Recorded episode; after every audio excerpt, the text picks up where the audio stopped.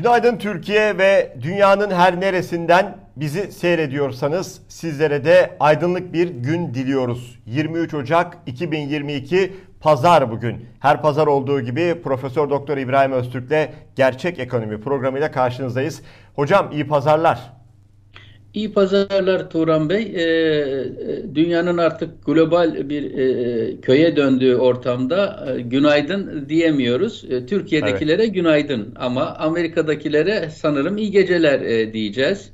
E, ha veyahut da e, aslında belki onlara da e, bir şekilde e, veyahut da Japonya'da seyredenler, Avustralya'da seyredenler, evet. Kanada'dan seyredenler, Avrupa'dan seyredenler. Dolayısıyla aslında günaydın, tünaydın, iyi akşamlar lafı da e, güme gitti değil mi Turan Bey? Hocam kesinlikle öyle. Programları açarken YouTube olunca ben de zorlanıyorum ama günaydın sözü benim çok hoşuma gidiyor. Evet, Aydınlık evet. bir gün dilemenin çok da saati olmadığını düşünüyorum. Evet. Haliyle de e, herkes alsın hocam o enerjiyi evet. diye de çok, böyle bir başlangıç yapmış olmak doğru. istedim. Çok hocam e, çok şey var yine konuşacak. Fakat öyle tuhaf bir ülke ki hocam, öyle tuhaf bir ülke ki, öyle bir acı eşiğimiz yükseldi. E, artık o kadar duyarsız hale geldik ki bir kaos, ortalığı böyle kasıp kavuracak bir gündem maddesi bile herhalde sadece bir gün sürüyor. Ondan sonra böyle herkes sanki başına ne gelecek? Acaba bana ne olacak? İki gün sonra hangi son dakika haberiyle güne başlayacağım dermiş gibi duygusuzlaşıyor, duyarsızlaşıyor ve beklemeye başlıyor. Ee, sizce şöyle sorarak başlayayım. Sizce nasıl bir hafta geçirdik hocam? Sakin miydi? Her şey yolunda mıydı? Hiç problem yok muydu? Norveç gibi miydi Türkiye? Evet sizin derdinizi anlıyorum. Gerçekten Türkiye'de e, bir gün kalkıp da bir önceki günden daha büyük bir felaket yaşamayınca insanımız e, e, yaşamış olduklarını anında sindiriyor rahatlıyor. Dışarıdan bakan da zanneder ki normal bir ülkede yaşıyor. Bu gerçekten tedirgin edici bir durum. Halbuki dünyanın gözüyle bakıldığı zaman e, bir istikrar e, e, noktasından bakıldığı zaman, bir öngörülebilirlik noktasından bakıldığı zaman, bir belirsizliklerin minimize edildiği asgari düzeye indirilebilmesi noktasından bakıldığı zaman ne kadar büyük bir kaosun artık hayatımızın haline geldiği ortaya çıkıyor. E, bilirsiniz çok antibiyotik alan bünyeler artık bir süre sonra antibiyotiğin etkisini de algılamaz olurlar. Çünkü vücut direncini kaybetmiştir. Antibiyotik e, duyarlılığı yok olmuştur. Maalesef bizim ülkemizde böyle oldu. Ağrı eşiğimiz o kadar arttı ki birçok e, ülkenin insanını yerlere yapıştıracak e, sıkıntılar, hastalıklar bizim ülkemiz için çerez nevinden düşmüş durumda. O yüzden de böyle e, kaosu üstüne kaos gelmezse bakıyorsunuz aa serin bah bahar yerleri esmeye başlamış. Hiç de öyle değil. Tabii ki şunu evet. bilmemiz lazım. Yani görmek bir kapasite gerektirir. Bakmak bir kapasite gerektirir hissetmek bir kapasite gerektirir. Mesela hakikaten de öyle. Ben bana da sorarsanız geçen hafta sanki öyleymiş gibi oldu. Niye? Çünkü 14'e çıkan döviz henüz 20 olmadı. Ee, 10 işte ne bileyim 15'i geçmiş olan avro henüz 22 olmadı. Der gibi sanki e, doların mesela e, biraz sonra konuşacağız işte faiz artışına gidilmedi Dolar 13,5 civarında hala dalgalanıyor. Bir tepki vermedi tabii ki buna. E şimdi ne oldu? Bir anda süt liman mı oldu? Ya bir, bir dolar senin 13,5 milyon TL nesi normalleşti? Bu, bu böyle kalırsa mesela sorun kalmıyor mu? Mesela iktidar buna propaganda yapmaya çalışıyor farkındaysanız. Köpüğünü aldı. Neyin köpüğünü aldı? Neyin köpüğünü Tam aldı? Böyle. Yani 13,5 olursa dolar 15,5 TL olursa avro ve böyle devam ederse gördünüz mü nasıl da çözdük sorunu mu olacak mesela? İnanılmaz bu borç biraz sonra yine konuşacağız. Evet. Ee, bu TL ile kazanıp o dolarla o dövizde nasıl borçlar ödemeyi düşünüyorsun? Bu dövizde nasıl ithalat yapıp e, enflasyon düşürmeyi düşünüyorsun? Bu dövizde enerji doğalgaz alıp nasıl işletmeleri vermeye bunun faturasını yurt dışına ödemeye devam etmeyi düşünüyorsun. Edebiliyor musun? Devam edebiliyor musun mesela ödemeye? Böyle bir şey. Dolayısıyla halkımızın ama Turan Bey şunu söyleyelim. Sorunlarımız ekonomi alanında gözüküyor ama sorunlarımız ekonomi dışında. Yani halkımızla ilgili halkımızın üzerinde tarihi operasyonlar yapıldı. En büyük operasyon bir halkın e, kör kötürüm ina, inanması, bir takım şeylere inanması. Bu din oluyor böyle. E, resmi ideoloji oluyor böyle. Devlet aygıtı oluyor böyle. Kemalizm oluyor böyle.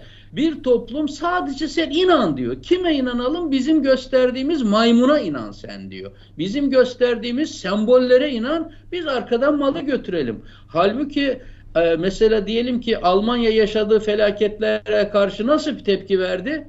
Zaten eğitim sorununu çözmüş bir toplumdu. Bireyi ön plana çıkartan, bireyin e, şahsi gelişimini, beşeri sermaye gelişimine çok önem veren felsefeye, mantığa, matematiğe ve lisana bunları halkımız için söyleyelim. Bu dört konuda eğer sizin eğitim sisteminizin dört omurgası olmamışsa Turan Bey sizin üzerinizde ve çocuklarınızın geleceği üzerinde çok büyük bir operasyon var demektir. Onları tekrar söylüyorum. Çok sağlam bir mantık eğitimi, çok sağlam bir felsefe eğitimi, çok sağlam bir matematik eğitimi ve çok sağlam bir dil eğitimi. Dil eğitimine kendi Türkçemiz de girer ama bunun yanına öğretmek istediğimiz yabancı diller de girer. Türkiye yabancı dili hiçbir şekilde öğretemiyor. Zaten Türkçeyi öğretemiyor. Siz de muhatap oluyorsunuz. Sosyal medyada görüyoruz. Lise mezunu insanlar Türkçeyi hangi kalitede yazabiliyor, edebiliyor? Adeta sonradan öğrendiği bir lisan gibi e, yazamıyor. Dolayısıyla halkımız bu dört alanda rüştünü ispat edemeden, belli bir standarda taşıyamadan ne görmesini öğrenebilir, ne bakmasını öğrenebilir, ne de hissetmesini öğrenebilir. Göreceli olarak e, durgun geçti, sakin geçti dediğimiz e, haftada e, çocuklar ölmeye devam ettiler, zulümler devam etti. Bir sanatçı Sezen Aksu Kur'an'da geçen bir ayete dayandırarak ta 2017 yılında bir şarkı yazdı diye şu an bir devlet istihbarat, diyanet örgütlenmesiyle gece gündüz linç edilmeye çalışılıyor. Dolayısıyla aslında hiçbir şey sakin geçmedi. Faizler mi düştü geçen hafta mesela? E, Merkez Bankası'nın faizi yüzde on dörtken ticari kredilerin, konut kredilerinin, e, ihtiyaç kredilerinin faizi mi düştü? E, hazinenin borçlanma faizi mi normalleşti? Hiçbir şey normalleşmedi ama evet. halkımız çok kolayca her şeyi kabul edir, e, içine sindirir ve kaderi olarak görür hale geliyor. Burada önemli olan halkımızın durumunu konuşabilmek ve farkındalığını yaratabilmek. İşte biz de bu programda elimizden geldiği evet. kadar bunu yapmaya çalışıyoruz Turan Bey. Bir şarkı sözünde ortalığı ayağa kaldıran bu hacılar, hocalar ülkede tarihi yolsuzluklar, tarihi haksızlıklar, kul hakları, zulümler, işkenceler, çocukların ölümü yaşanırken suspus oluyorlar. O suspus olan hocaların arkasından gitmemizi istiyorlar. Onların anlattıklarına inanmamızı istiyorlar hocam. Maalesef evet. Mesela bu NAS konusu faizle alakalı. Hadi oraya giriş yapalım. Merkez Bankası faizi sabit tuttu. Hocam benim aklıma takılıyor. Bu %14'de bir NAS sorunu yok anladığım kadarıyla. Bir günah sorunu yok. Bu günahın bir sınırı var. Şimdi %14 faiz alırsam sorun değil, günah değil ama herhalde bunun üstü altı bir sıkıntı başlıyor gibi geliyor bana. Ne diyorsunuz hocam? Cübbeli Ahmet'in lafıyla diyelim manyak manyak işler bunlar. Ee, e, e, kaç defa söyledik bu programda Recep Tayyip Erdoğan'ın kutsalı falan yok. Türk halkına bunu kabul edene kadar söyleyeceğim çünkü faciayı anlamıyorlar. Bakın bu facia, bu çok büyük bir laf ediyorum. Evet, Farkında evet. mısınız? Çok büyük bir laf ediyorum. Gece gündüz e, ters köşe yaparak ayakta kalmaktan başka gündem yok. Bu programda da göreceğiz Recep Tayyip Erdoğan'ın en ufak günlük olaylar dahi hiç bir konuda plan biraz daha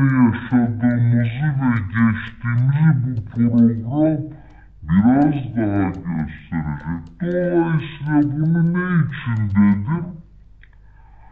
Yani yıllarca kalkıp demiş ki bu faiz olayını da artık dünyanın diliyle anlatmak lazım. Ee, bir sürü e, iktidara yeni geldi yıllarda. Batılılar nasıl yapıyorsa biz de bunu böyle yapalım.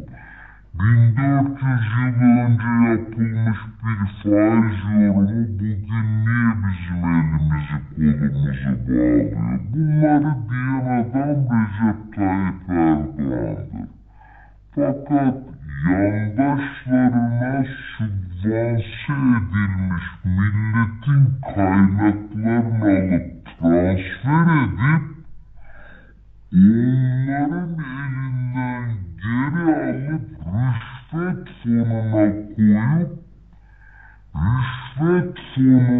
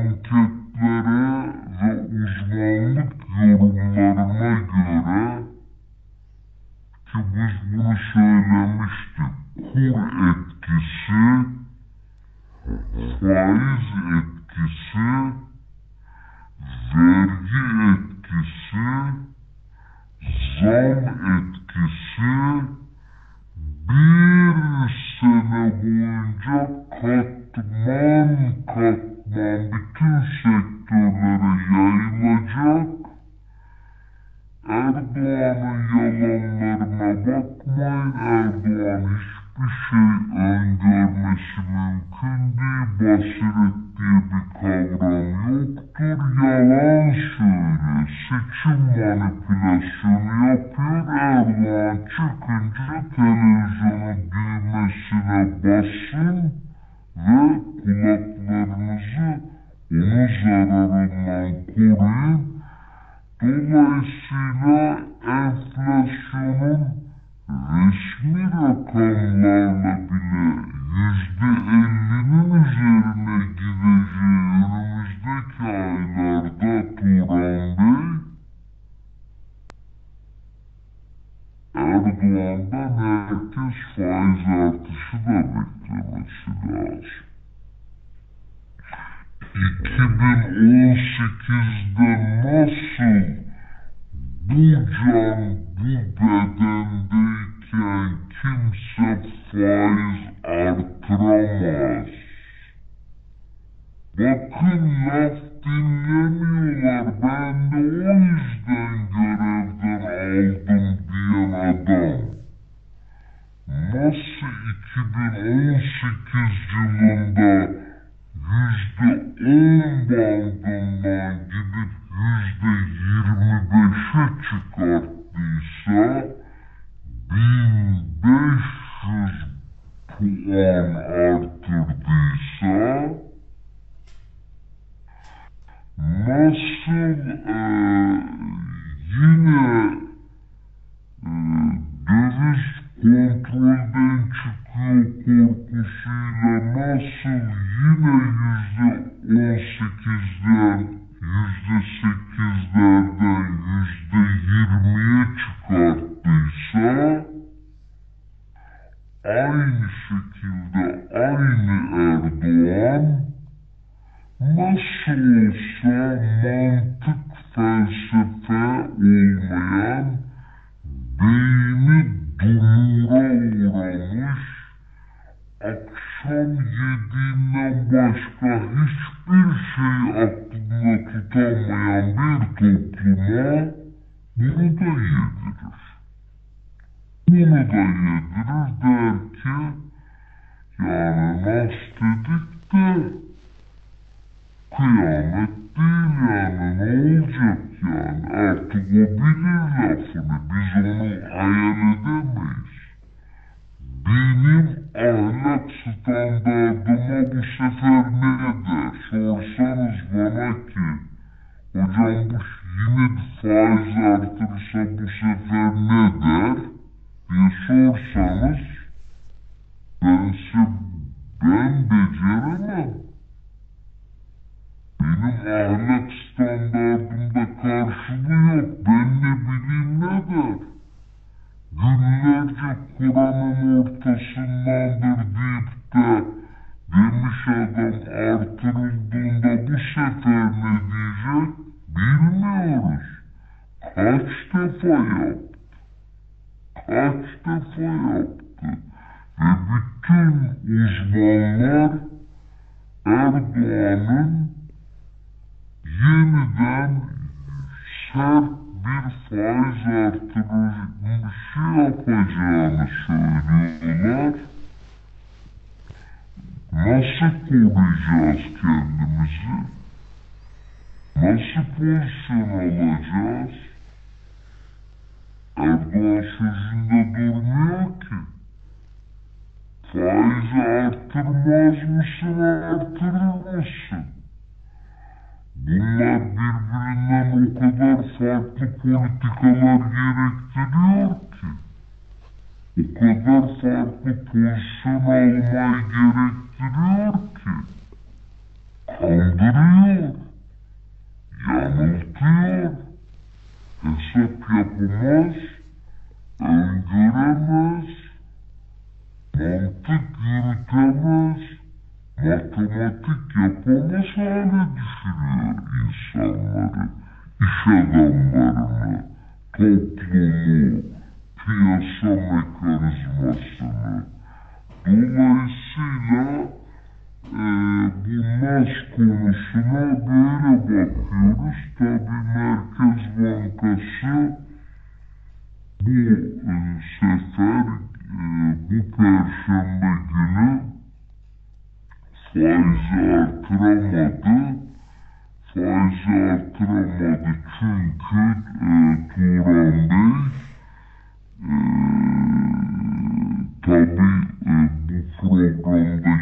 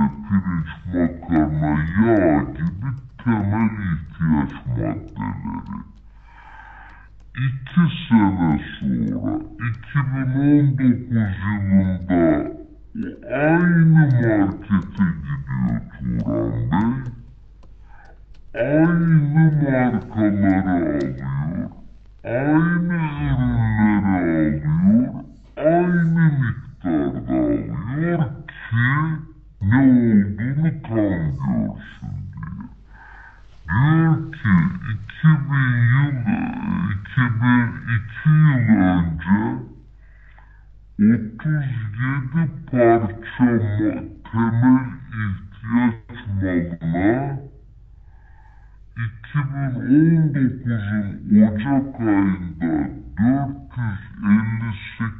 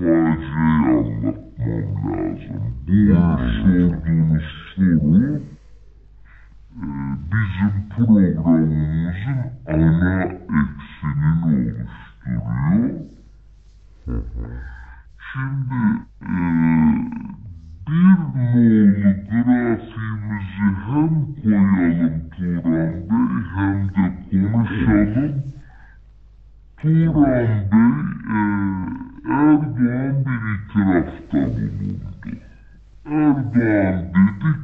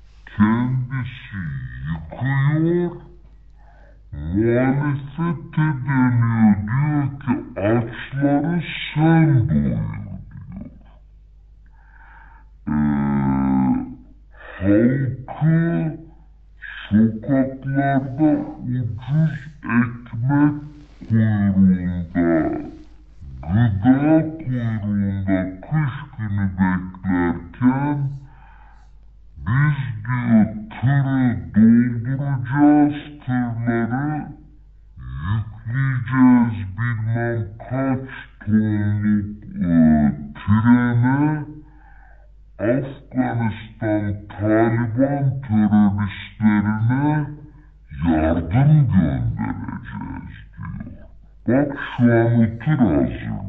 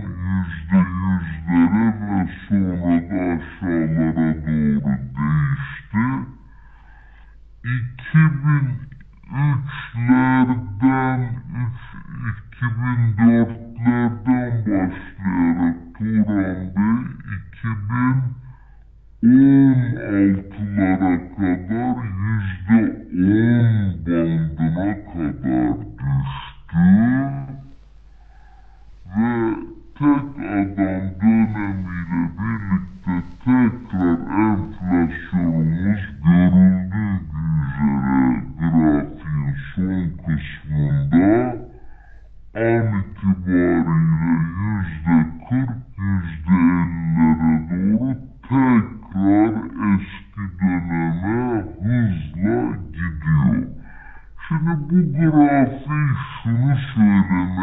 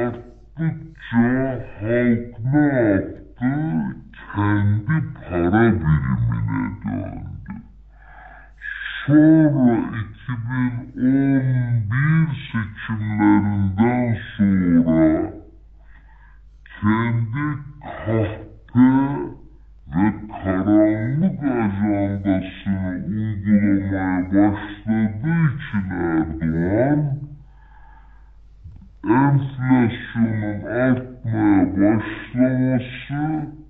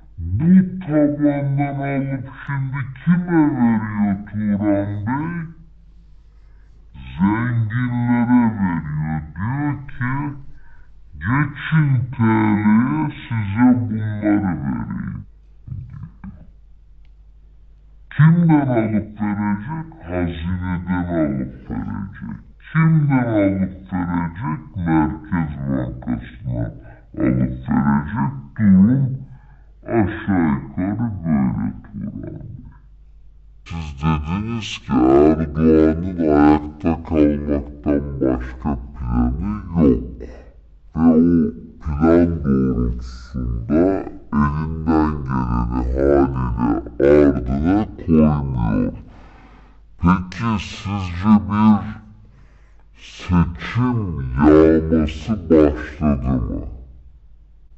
Çok ağır bir seçim yağması başladı. Ee, dolu dizgin devam ediyor. Ee, unutmadan e, sonunda söyleyeceğim cümleyi başında söyleyeyim. Erdoğan seçimi kazanırsa yönetilemez bir ülkeyi şu an kendi elleriyle inşa ettiği için tam iflasın dibini bulmuş ve gelecek neslin bütün haklarını şimdiden yemiş olarak Erdoğan'ın katı, ağır bir diktatörlüğe geçmekten başka hiçbir çaresi yok. Tarihe emanet ediyorum bu cümleyi. Ve bir gün beni bana hatırlatın bunu lütfen. Muhalefet gelse şöyle olacak. Yani yeni bir iktidar gelse belli. İktidar muhalefet bloğunda kimler var? Ali Babacan var. Ahmet Davutoğlu var. Meral Akşener var. Kemal Kılıçdaroğlu var. Temel Karamollaoğlu var. Bunların hiçbiri korkunç bir e, lider egosu olan insanlar değil. Bunlar bir araya gelip Türk halkı adına ortaklaşa bir mutabakat oluşturmaya çalışıyorlar. Bir ortak akıl oluşturmaya çalışıyorlar ve hepsinin mutabık kalacağı bir adet Cumhurbaşkanı adayı da çıkartmak istiyorlar. Ve bu Cumhurbaşkanından sonra bu muhalefet bloğu bu ülkemizi bundan sonra nasıl yönetelim diye ders alıp politikalara yansıtmak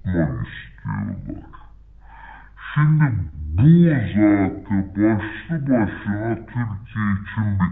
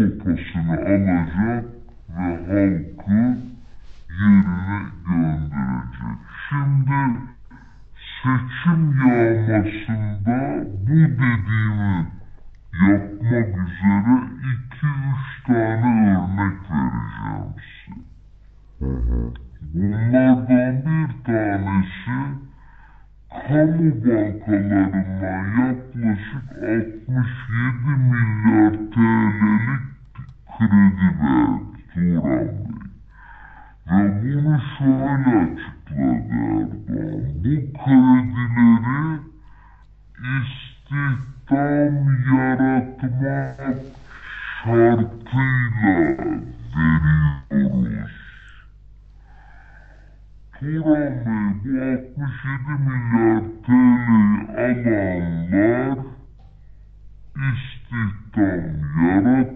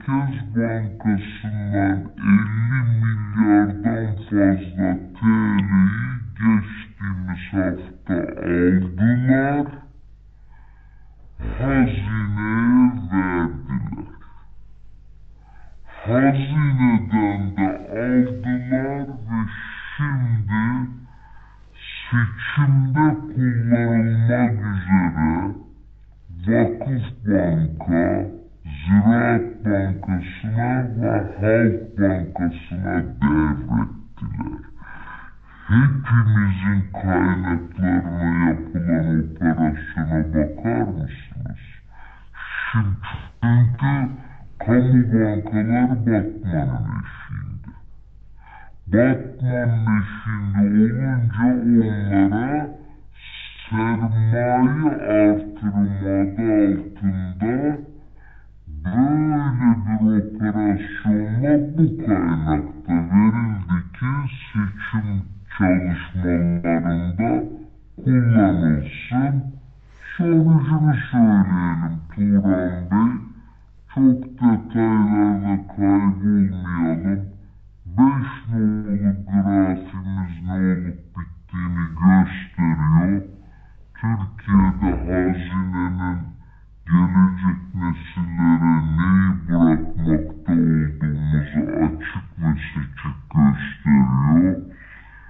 2016 yılıyla 2021 arasındaki hazinenin borç oranlarını gösteriyor Turan Bey.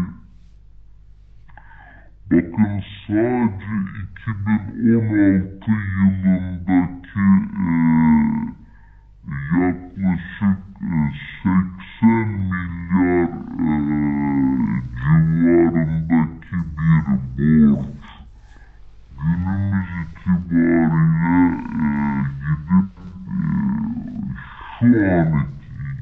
şu an sadece 2019 2021 yılındakini söylüyorum.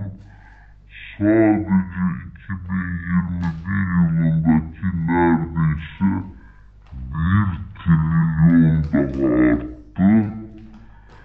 Buradaki en alttaki mavi çizgi TL cinsinden olan hazine borçlarını gösteriyor.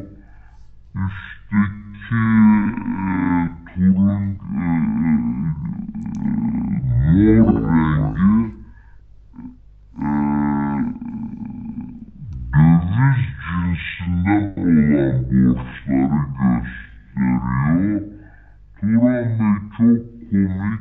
Türkiye'nin borçları inanılmaz bir şekilde döviz cinsine kayıyor ve maalesef geleceğimizi karartıyor. Yani Türkiye'nin an itibariyle toplam borçları, hazinenin toplam borçları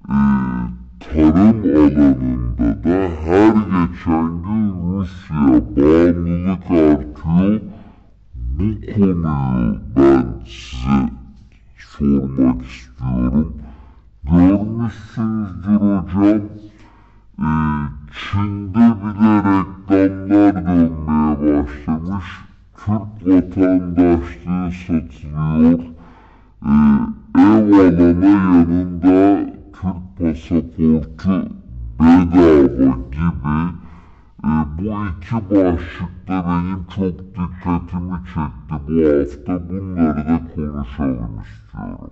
O zaman çok kısa kısa gideyim ve evet, her konuya azıcık da olsa değinelim Turan Bey. Geçen hafta Türkiye'nin Rusya bağımlılığını söylemiştik. Elimizde istatistik yoktu. Bu benim öngörümdü bu hafta e, Rusya istatistikleri yayınlandı.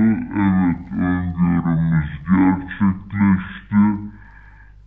Demiştik ki geçen hafta Türkiye tarımda e, tarım alanlarını boş bırakmakta inşaata teslim etmektedir. Halk ekmeği değil boş bırakmaktadır muaydahatkarlı görmektedir. Hiç olmasın evi hac edilmez. E, tarımsal girdilerden borçlanıp. İkinci bir şey daha dedik. E,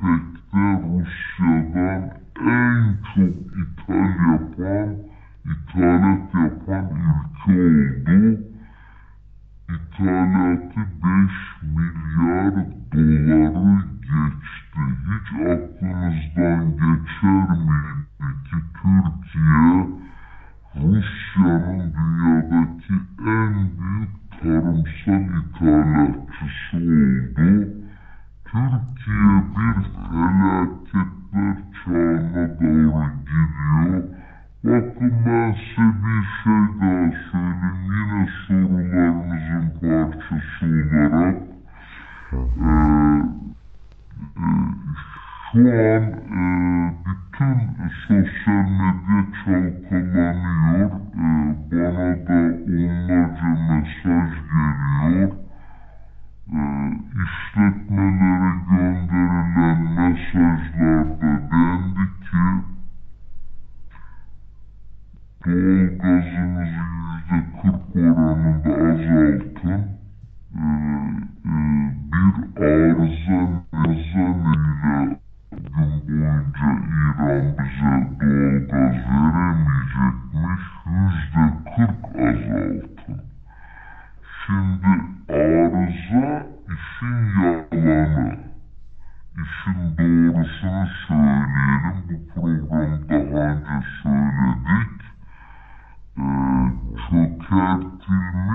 bu taşa e, eh, merkez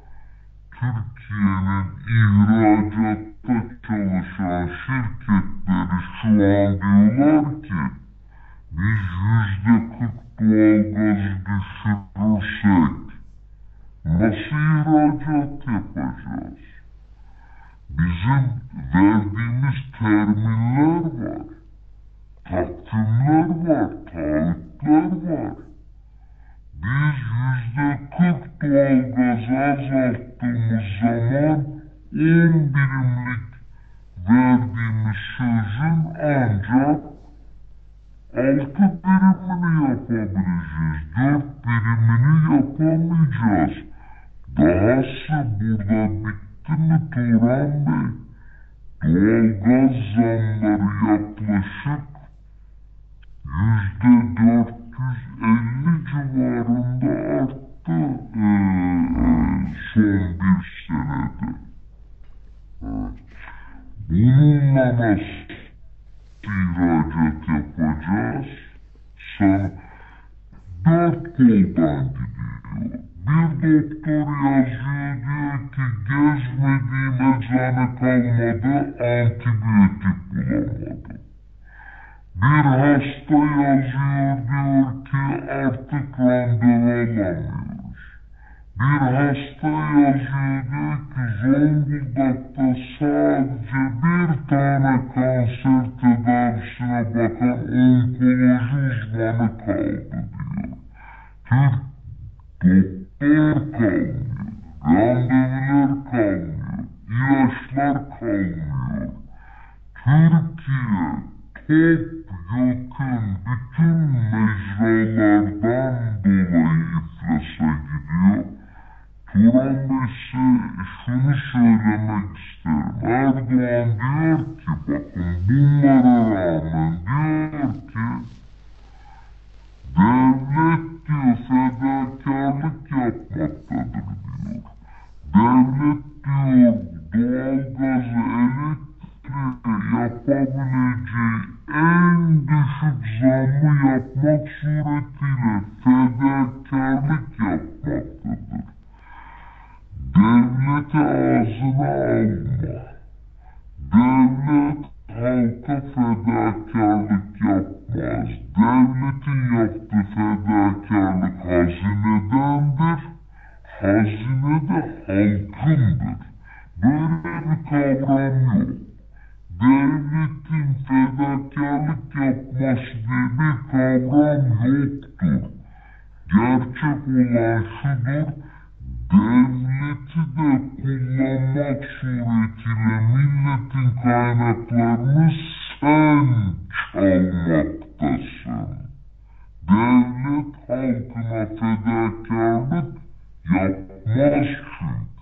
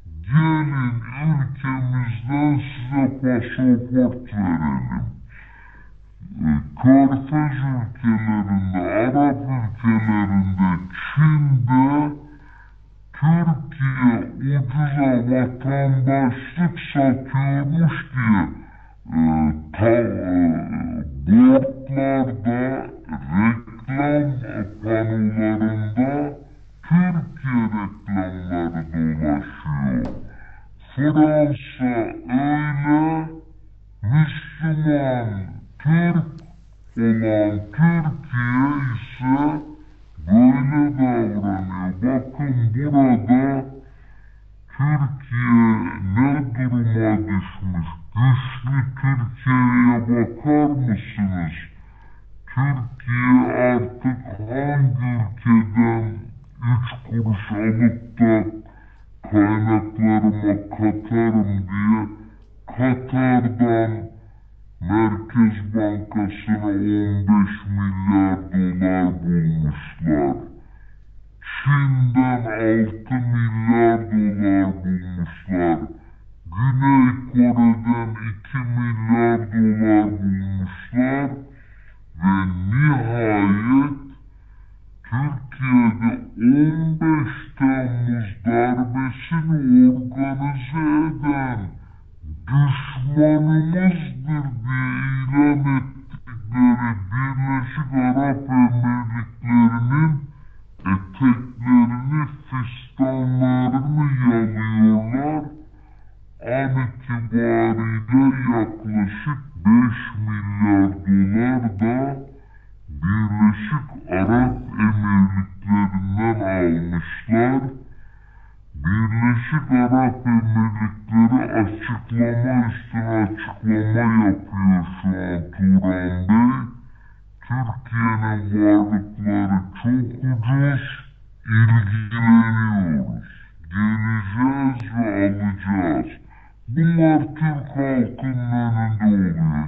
Kimse, yarın kimse bunları duymadık demesinler.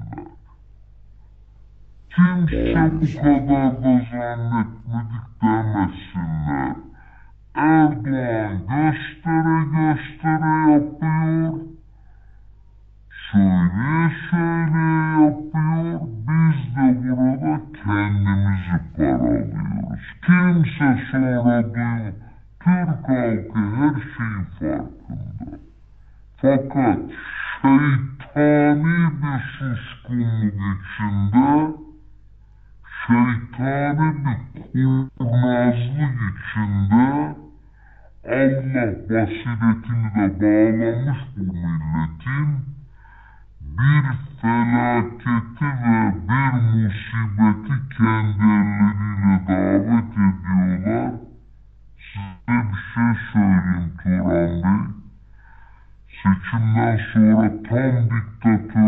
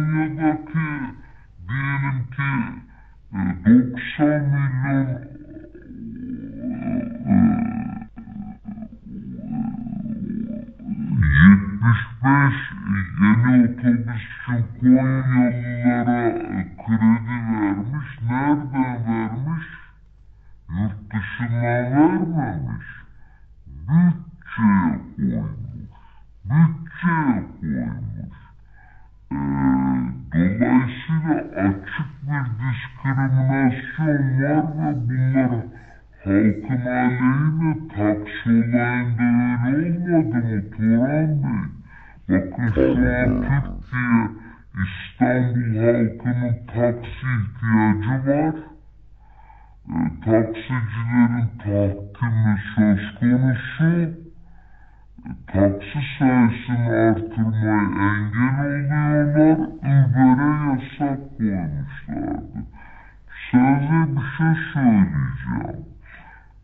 Haber şirketiyle Erdoğan günlerce pazarlık yaptı Ankara'da. Erdoğan onlardan istediği yüksek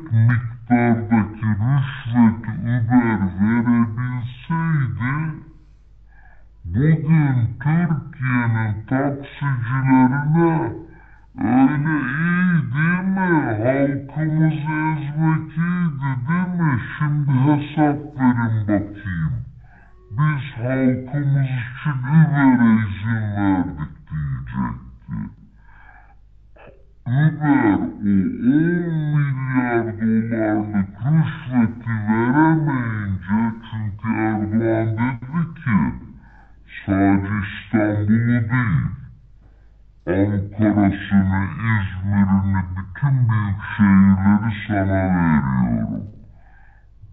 Burası babanın çiftliği değil, kucağımıza oturacaksınız. Verin bakayım bunu rüşvetini. Bir kere uluslararası şirket böyle bir rüşvet veremiyor. İki, makul bir rüşvet istemiyor. Ülkeyi senin kucağına koyacağım diyor. Uber o 10 milyar dolarlık kredi verseydi şimdi Erdoğan'ın manyağı olmuş, fanatiği olmuş bu taksiciler o zaman ortada kalacaklardı. Dolayısıyla hem halka hizmet ettirmiyor hem taksicileri bir günah keçisine döndürdü hem de bu rantı açıp halkı rahatlatmıyor maalesef. Hocam son sözlerinizi alın mı? Turan Bey şunu söyleyeyim. Ee,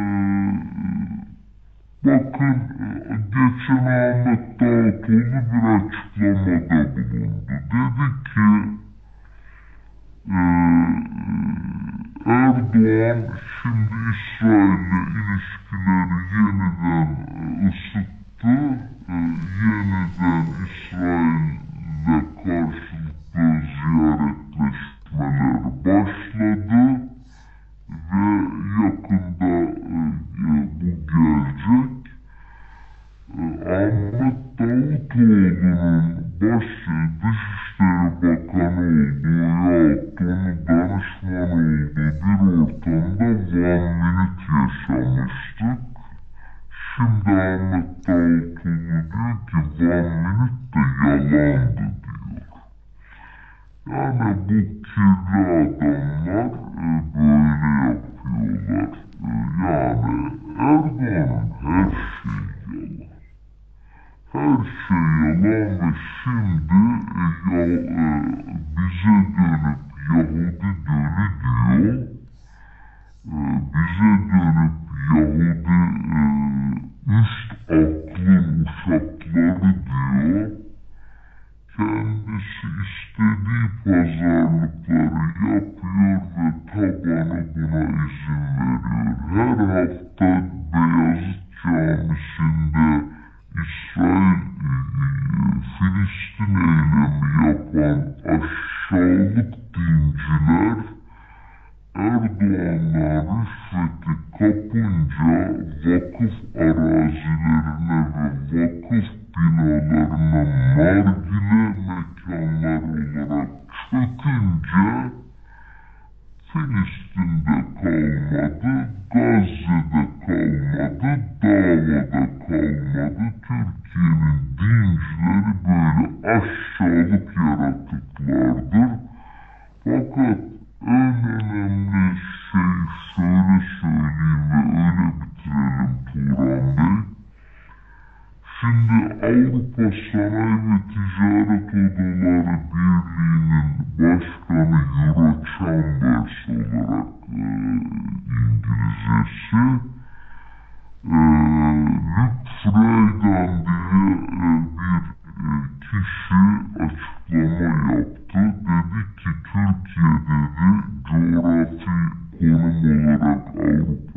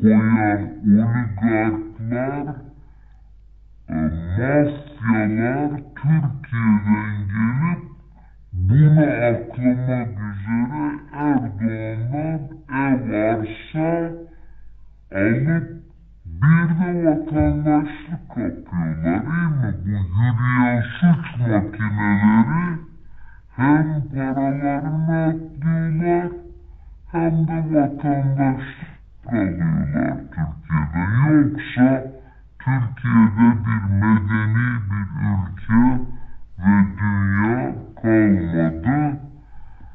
Bu haftada kötümser kaldık Turan Bey. Yapacak bir şey yok. Kötü yönetiliyor. Ben de feryat ediyorum, çığlık atıyorum. Halkımıza diyorum ki ne olur artık bu kısır döngüyü bir noktada kesmemiz lazım. Buna bir yerde dur dememiz lazım.